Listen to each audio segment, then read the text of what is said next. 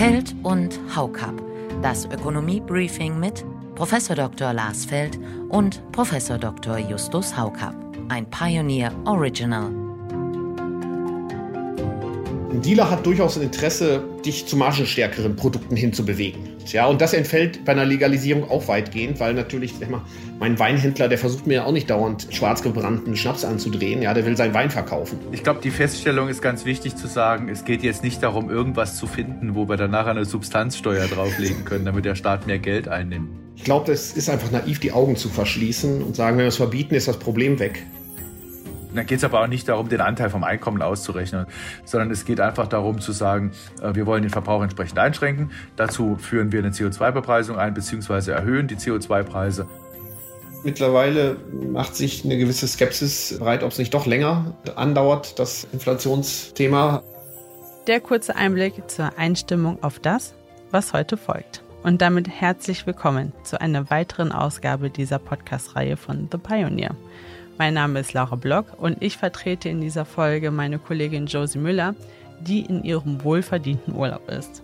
Ich bin die Redakteurin dieses Podcasts. Mir zugeschaltet sind aus Freiburg Lars Feld und aus Düsseldorf Justus Haukapp. Einen schönen guten Tag. Hallo, guten Tag. Ja, einen wunderschönen guten Tag. Die Ampelparteien haben sich am Donnerstag auf den regulierten legalen Verkauf von Cannabis geeinigt. Wir wollen diese Folge genau mit diesem Thema beginnen, denn auch Ihre Studie, Herr Haukapp, aus dem November zeigt, dass der legale Verkauf von Cannabis ein ziemlich lukratives Geschäft für den Staat sein kann. Was genau haben Sie herausgefunden, Herr Haukapp? Ja, wir haben mal berechnet, was an fiskalischen Effekten drin wäre. Das sind also nicht nur Steuereinnahmen, sondern wir haben es ein bisschen breiter gemacht, Steuereinnahmen aus der Cannabiswirtschaft plus Sozialversicherungsabgaben, die entstehen würden, wenn da legale Jobs entstehen.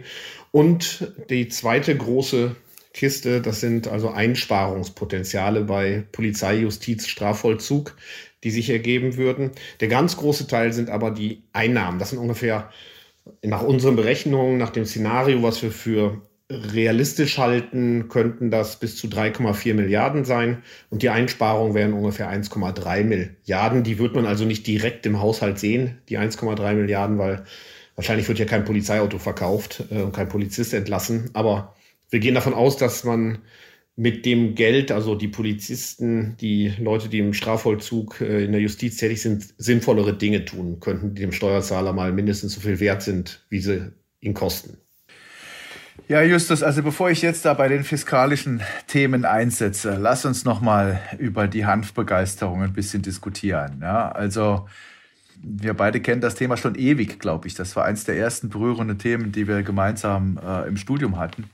Und uns war eigentlich immer klar, dass da viele Einsparungen möglich sind. Aber was sind die Gegenargumente? Äh, zunächst einmal, ähm, wenn wir eine Legalisierung von Cannabis haben, wird man sich schon auch um das Marktdesign kümmern müssen. Denn das Thema Kriminalität spielt ja nach wie vor eine Rolle. Also den Konsum zu liberalisieren, wie in den Niederlanden, und den Verkauf in gewisser Weise zumindest weiter zu kriminalisieren, ist schon ungünstig. Das heißt, man muss sich da auch Gedanken machen. Habt ihr solche Kosten dagegen gerechnet?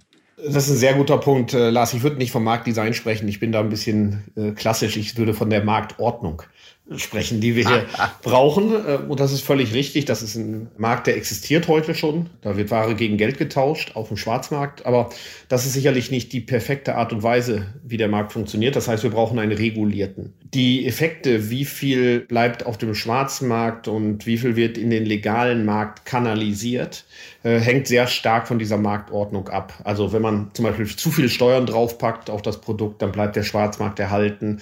Wenn man die Verkaufsstellen nur sehr dünn sät im Land, dann bleibt ein großer Schwarzmarkt erhalten. Also viel hängt dann vom Marktdesign, von der Marktordnung, von der Marktregulierung letztendlich ab.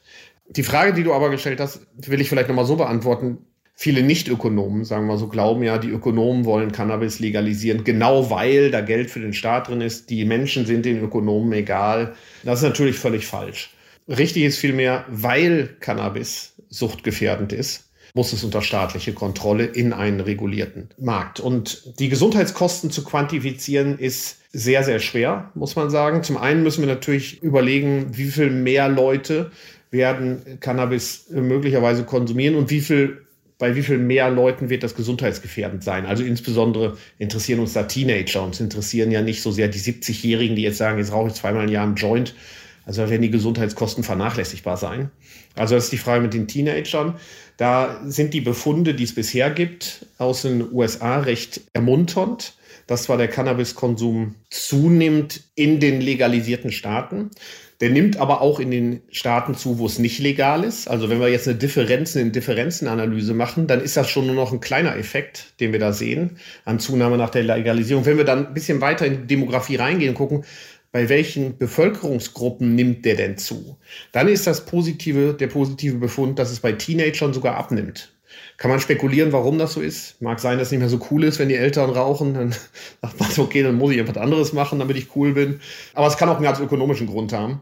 Wir sehen so in äh, Colorado ist ungefähr mittlerweile zwei Drittel der Schwarzmarkt weg. Bisschen bleibt immer, das wirst du nicht verhindern können, gerade wenn das für Minderjährige noch verboten ist. Aber dann gibt es natürlich weniger Dealer letztendlich. Ja, also äh, es steht nicht mehr in jedem Park einer rum, weil es einfach nicht mehr so lohnend ist. Äh, das sind ja nüchtern betrachtet Geschäftsleute, ja, die wollen damit Geld verdienen. Und äh, wenn es weniger Dealer gibt, dann gibt es auch weniger Gelegenheiten. Und äh, man sieht bei den Teenagern hat das abgenommen. Und von daher würde ich sagen, ist das gar nicht klar, dass die Gesundheitskosten hochgehen.